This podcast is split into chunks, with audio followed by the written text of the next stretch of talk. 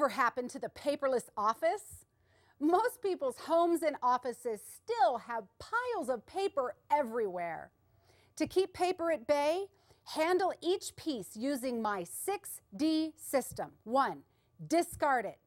80% of what you keep you'll never reference again. Don't be a pack rat. If the item exists in electronic format, recycle the paper version.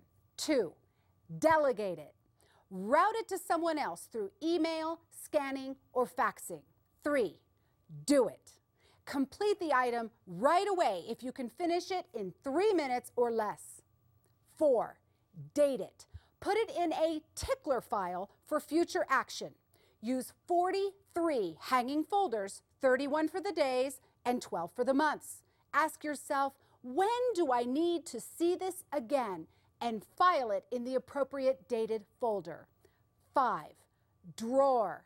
Put reference items in file drawers by project or subject.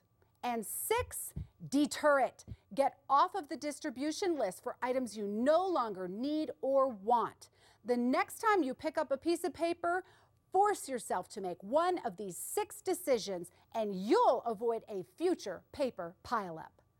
This has been Laura Stack with your Productivity Minute.